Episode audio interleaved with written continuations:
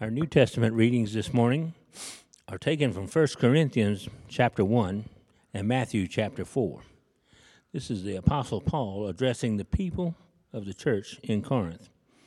I appeal to you, brothers and sisters, in the name of our Lord Jesus Christ, that all of you agree with one another in what you say, and that there be no divisions among you, but that you be perfectly united in mind and thought. My brothers and sisters, some from Chloe's household have informed me that there are quarrels among you. What I mean is this one of you says, I follow Paul. Another, I follow Apollos. Another, I follow Cephas. And still another, I follow Christ. Is Christ divided? Was Paul crucified for you? Were you baptized in the name of Paul? I thank God that I did not baptize any of you except Crispus and Gaius.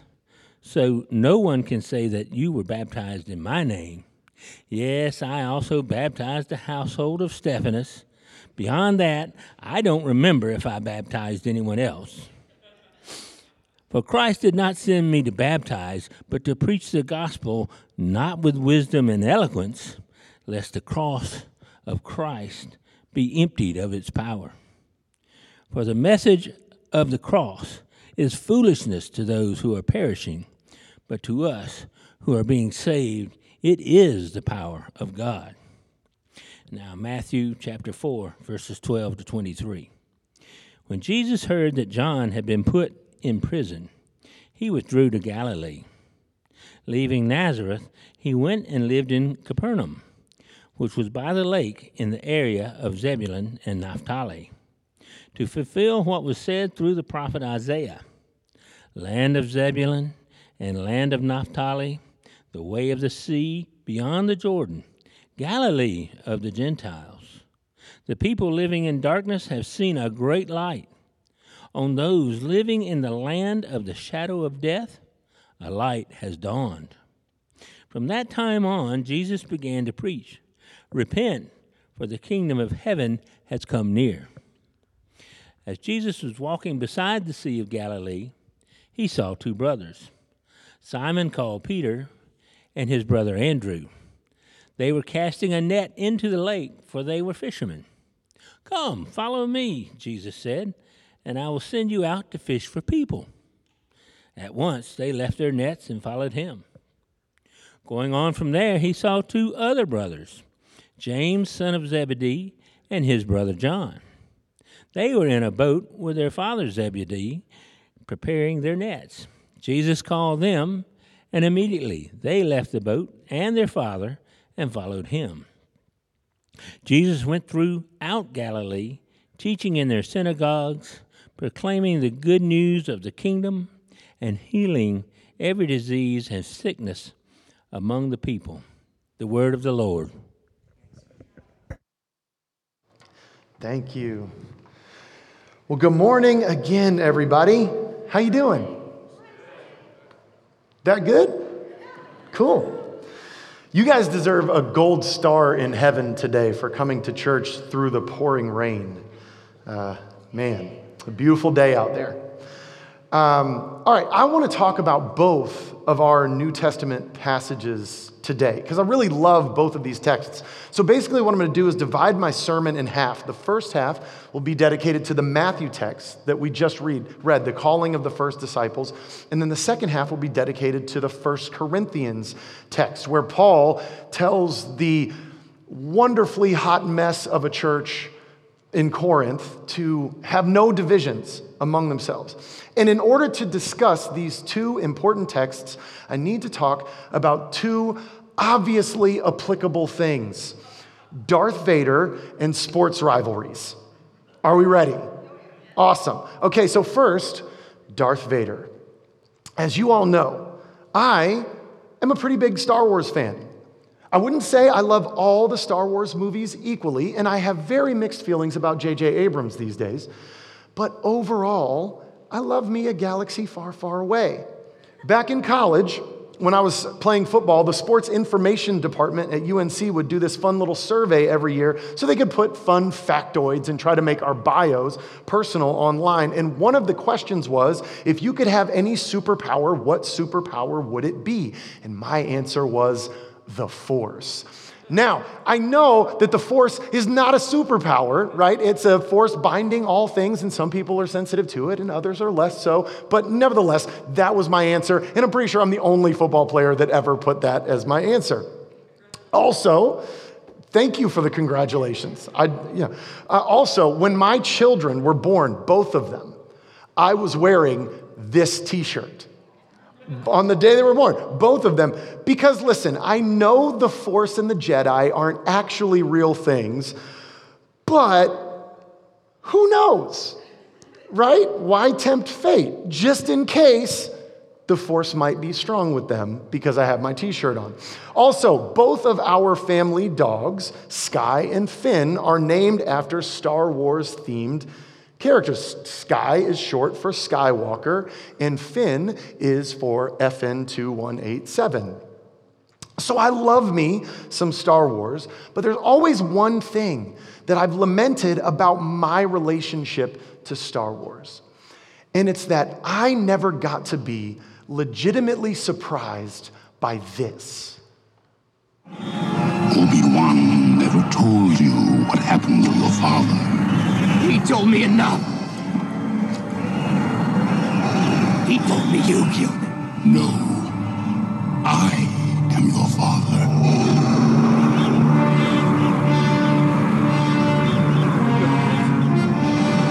No. It's not true. That's impossible. Search your feelings. You know it to be true. Yeah. Feel free to give a round of applause for that. So, anyways, I was born in 1981, four years after the original Star Wars movie came out, and one year after The Empire Strikes Back. So, there was never a time that I didn't know that Darth Vader was Luke's father. I learned that through cultural osmosis long before I ever sat down to watch the movies on VHS. Kids, ask your parents.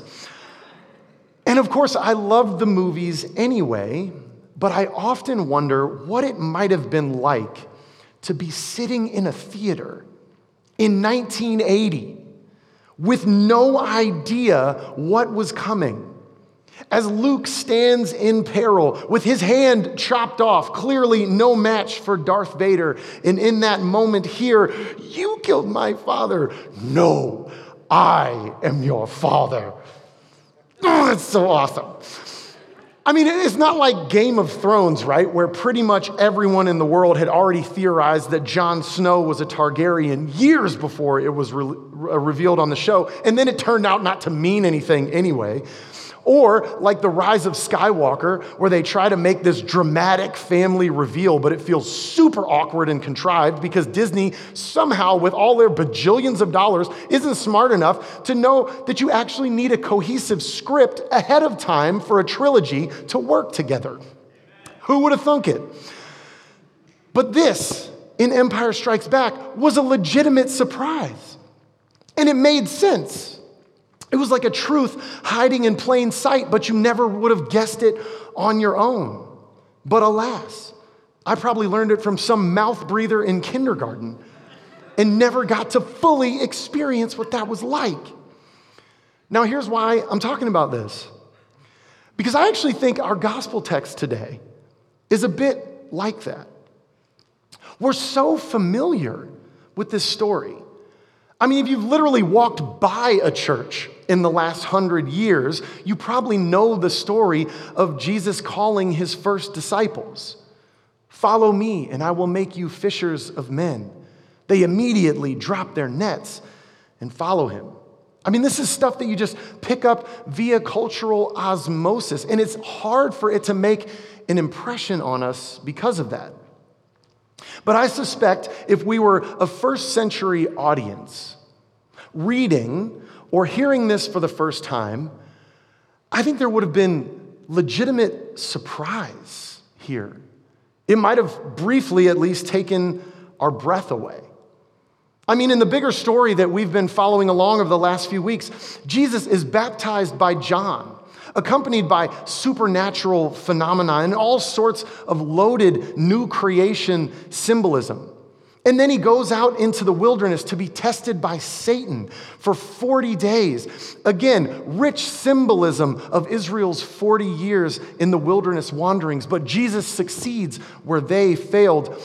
And then, after all of this incredible drama, Jesus goes to a lake and calls four young fishermen. What? We've talked about this before. But in the ancient world, fishermen were not the most educated or socially mobile people. When we imagine this, I think we picture a couple guys leisurely fishing with their rod in reels, bored to tears, because fishing is the most boring thing on the planet. Perhaps they're doing this as a form of relaxation on their day off from their white collar jobs at the local Galilean university. But there's nothing like this. These were commercial fishermen who worked long hours, often overnight, trying to catch hundreds of fish so they could simply eke out an existence. They lived their lives with calloused hands and sweat stained clothes. Raise your hand if you've seen the movie Coda in here. Okay, we need to change that, okay? Coda is on Apple TV Plus. It won Best Picture a couple years ago. It's a phenomenal movie. You all should go watch it. Um, the kid in the movie is from a fishing family.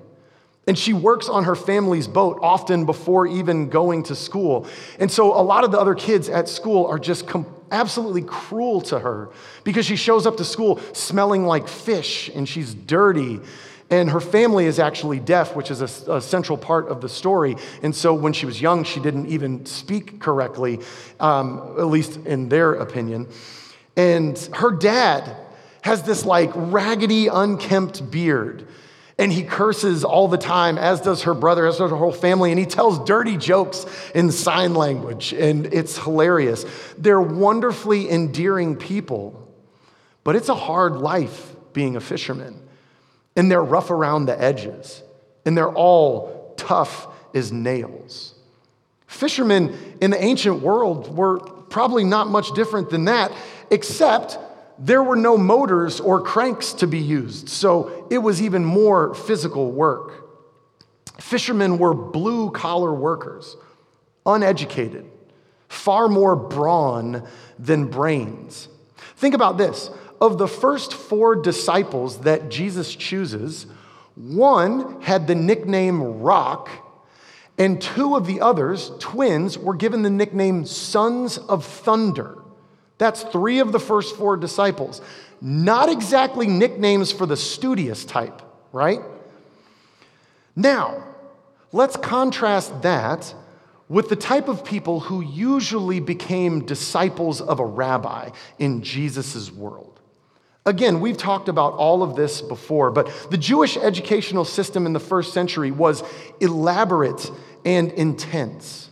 Sometimes we think about that world and we assume that everyone was just relatively uneducated, but no, the Jewish people took their education, particularly their Torah education, incredibly seriously. And it looked something like this. At roughly five years old, most Jewish boys and girls began going to a school called Bet Sefer. Bet Sefer in Hebrew means house of the book. That book, of course, being the Torah, the first five books of the Bible Genesis, Exodus, Leviticus, Numbers, and Deuteronomy, the foundation of Jewish life. In the Mishnah, the rabbis say this If two sit together and interchange no words of Torah, they are a meeting of scorners. If three have eaten at a table and not spoken their words of Torah, it is, it is as if they had eaten sacrifices to dead idols. Torah was everything to the Jewish people in Jesus' time. So at five, just about every little Jewish boy and girl went to school to learn and memorize the Torah. Then, around age 10, The students that were successful at that Herculean task would move on to a level of schooling called Bet Talmud. And Talmud means learning. Lamad means to teach or to learn. So Bet Talmud was the house of learning. And at this point, they would begin memorizing the other two major sections of Scripture the prophets and the wisdom writings. And then, at 12 or 13 ish years of age, most students would effectively become adults. Girls would go learn domestic skills and begin preparing for marriage. Boys would begin learning their family trade like farming or fishing or being a carpenter. But the few that had really excelled at these first couple levels of schooling would continue on to Bet Midrash, the house of interpretation. The word midrash comes from the Hebrew verb darash, which means to seek. So this was the house of seeking of seeking the deeper meaning of the text. They would learn the oral Torah, which was the vast and growing collection of interpretations of the great sages of the time. And then they'd also begin learning to make their own interpretations from the text. Now, to have made it to this level of schooling was a great honor. Everyone wanted to get this far and perhaps even farther, but even so, this is where it ended for the vast majority of young Jewish boys that were still there. But the few truly rare talents around the age of 15 would perhaps have the opportunity to become disciples, Talmidim in Hebrew, of a rabbi, which was essentially a 15 year, all inclusive apprenticeship with a rabbi. Because according to Jewish tradition, you could not become a rabbi and have authority yourself until you were 30 years old. The New Testament, the Gospels are sure to tell us that Jesus was around 30 when all of his ministry begins. So, 15 years of intense and intensely personal apprenticeship following, learning. And not just learning what the rabbi knew in an intellectual sense, like we think of education nowadays, but trying to become what the rabbi was in every way, in a multifaceted experiential sense. You might even say in an incarnational sense, trying to become like the rabbi in every way. Now, the point is this when Jesus begins his ministry by calling four young fishermen from a lake from the Sea of Galilee, he's doing something quite unexpected and subversive in his culture. He's not choosing the people that are usually chosen. He's not cho- choosing the people who have passed all the tests with flying colors and demonstrated how unbelievably they, uh, capable they are at everything. He's choosing the people who were weeded out. Perhaps early on, the people who weren't smart enough. The people who perhaps their culture were, were told them that they were blunt instruments. Good people, sure, but limited. This calling at the lake is from the very beginning of Jesus' ministry, the upside down kingdom being revealed. The gospel of grace from the very start. Now, let's turn our attention to sports rivalries. This fall, we here at Ecclesia did our first ever youth fantasy football league. Teens, parents, and volunteers all participated, and my team was terrible. In part because after about three weeks, I just completely forget about it and don't update my lineup and just get beat week after week after week. But apparently, my daughter, Abby, won the whole league. And I think she got some Crumbl cookies for her trouble, which was kind of awesome. Now, in fantasy football, one of the most important things is your team name. Your team name is a medium of creative expression. It's a competition in and of itself. My teams are usually abysmal, but my team names are legit.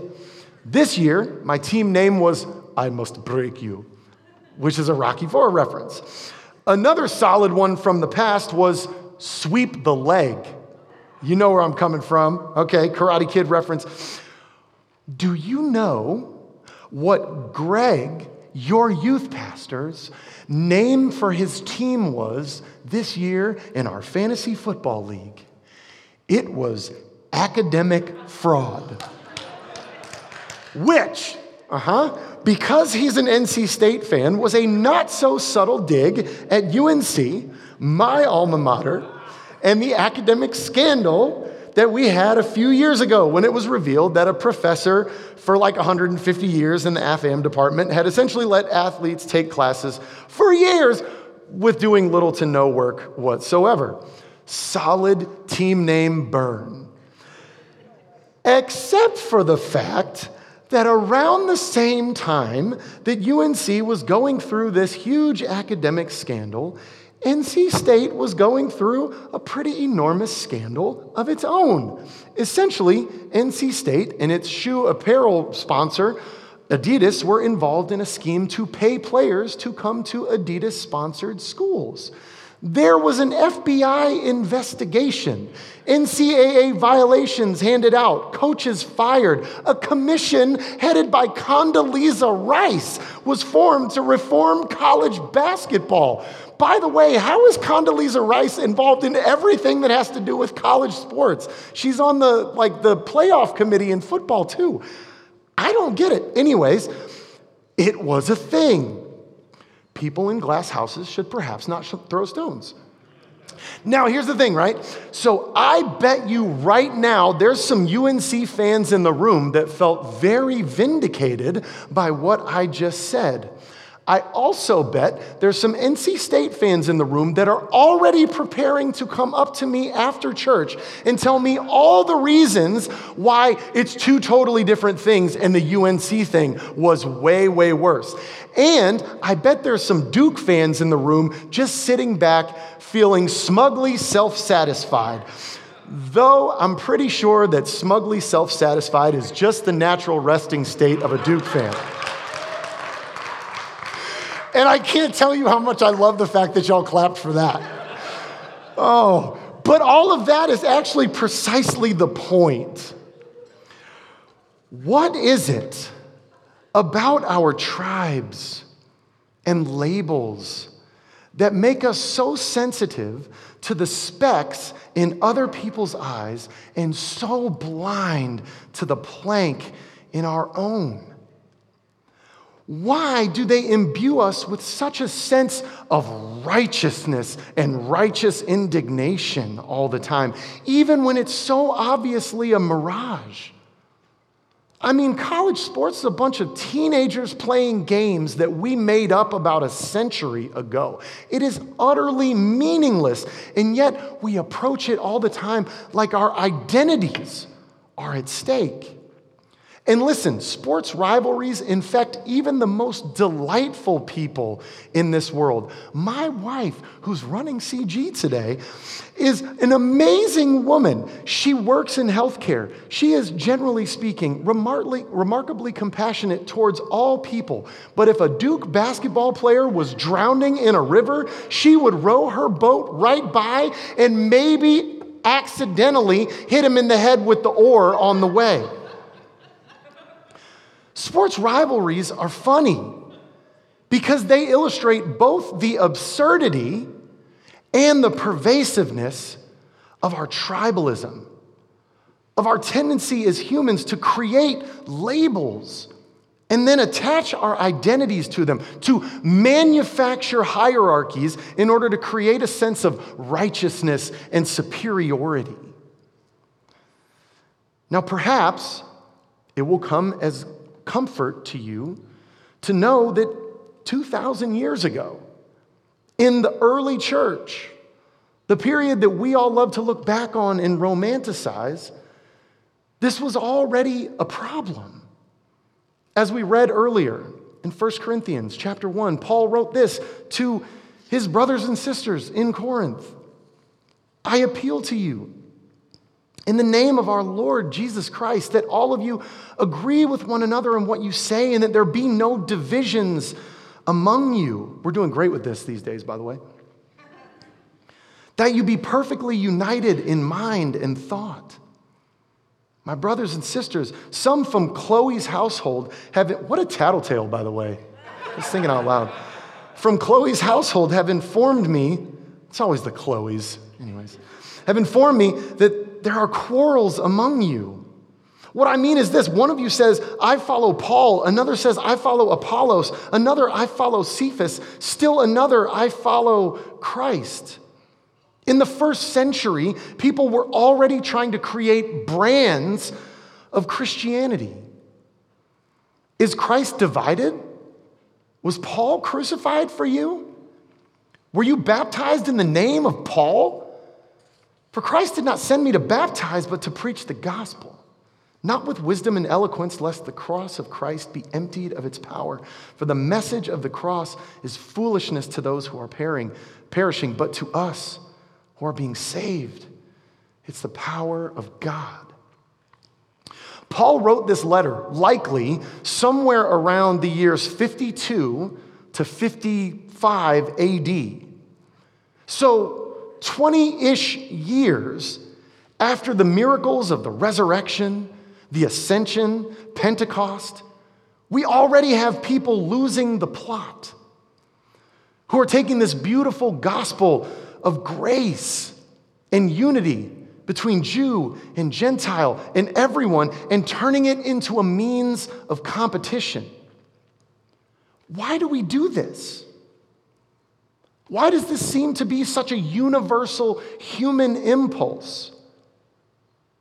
I'm sure we could come up with many reasons. But I think the core reason has to do with the fragility of our identities. Human beings live with this haunting fear that we're not good enough, that we're not really loved, that we're not really important, that our lives are not really meaningful. And so we live most of our lives desperately grasping for identity and self worth. Something that will show that we matter. I've started reading a book called True Self, False Self by M. Basil Pennington. And if your name is M. Basil Pennington, you're either a great Christian contemplative or a dude on a yacht somewhere. Those are the only two options. Luckily for us, he's the first. Here's a passage that I read this week that made an enormous impression on me. After talking about our true self, as in who we are in and before God, an identity that is unshakable and unmovable because it is a gift from God and talking about the false self, which is this construct that we create, an identity based on what we have or what we do and what others think of us. He says this, and it's a long quote, but stick with me. Most people live in the domain of the false self, and it is not a very happy place to live. Oh, we could distract ourselves up to a point acquiring ever more, doing ever more, being indispensable. Even priests and monks try that. Go, go, go. But those quiet moments do sneak up on us. And we are confronted with the fact that underneath it all, we are still that poor little child who needs everything and has to bond with others to ensure that we get what we need. Yes, it's a fearful existence living in the false self, and a perilous one in this competitive world in which we live. We must ever be defensive. There are always those who would be happy enough to take away what we have, no matter how hard we have worked to earn it, no matter how much we seem to deserve it. And it's a lonely place. We must never let others get too close. They might just discover what we so fearfully know. That down beneath all that we have and all that we do is that little one who is all need and is ever trying to win the approbation of others in the hope that it might ultimately assure us that we are worth something. It does not take long to construct our false self. We all too quickly, with a good bit of help, even from those who love us most, come to identify ourselves with what we have and what we do and what others think of us. But then it becomes a lifetime project to increase this and protect it at any cost. Some can enjoy the challenge, at least in part, if they can keep the fears, the insecurities, the loneliness at bay. But most don't succeed awfully well. That's why we're not a very happy society.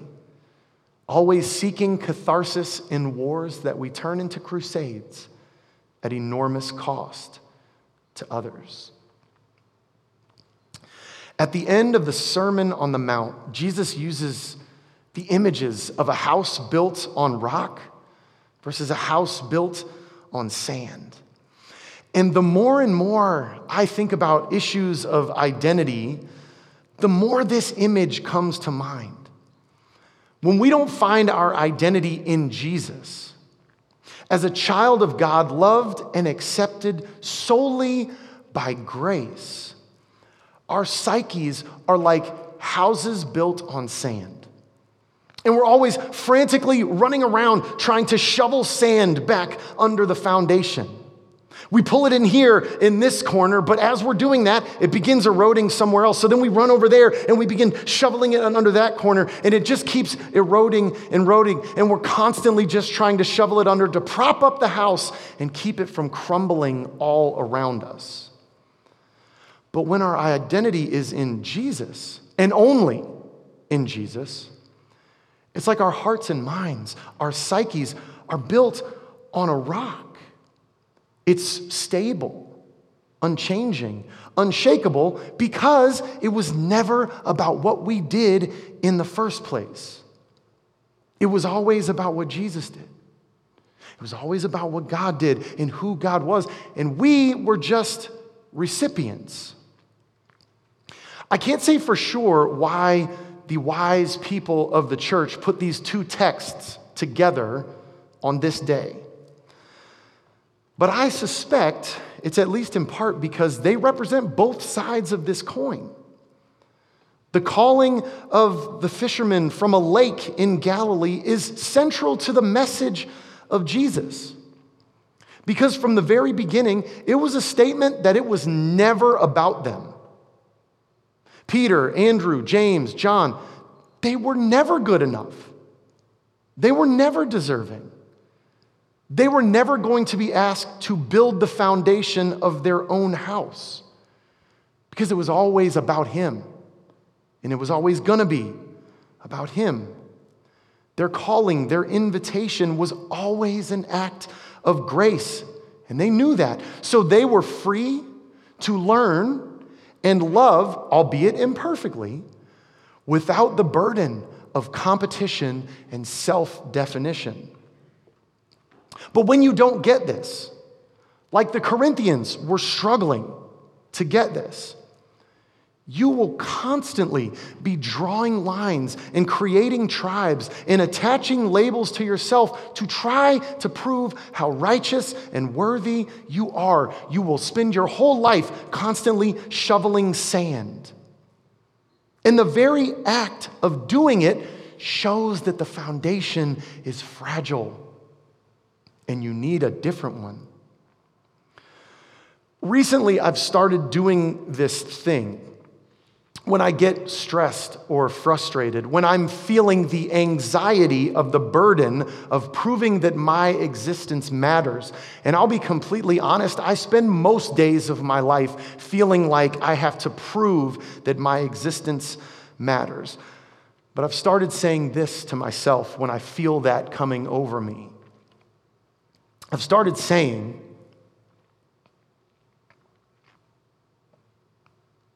sorry. Your self worth will not be earned today.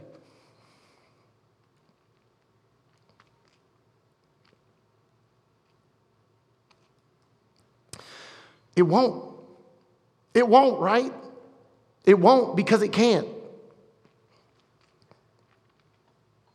No matter what you do, no matter what I do, you will never shovel enough sand under there to hold the foundation. There's not enough sand in the world.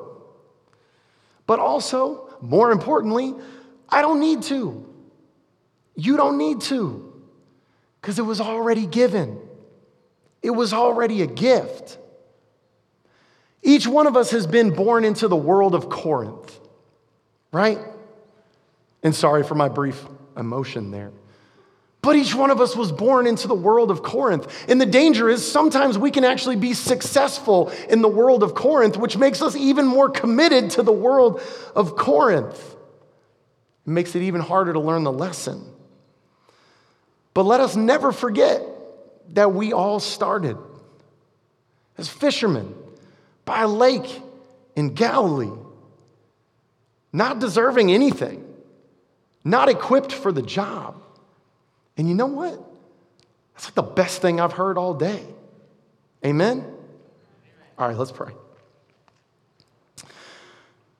Heavenly Father, thank you for this day. Thank you for the gift of unworthiness on our part. Thank you that you called a bunch of unworthy, incapable, ill equipped people to be your disciples. Remind us that that's who we always are. And that should free us to learn and love without the constant need to compete and draw lines and labels and create mirages to make ourselves feel like we matter. We already do. Remind us of that. We love you, and we pray this in Jesus' name. Amen.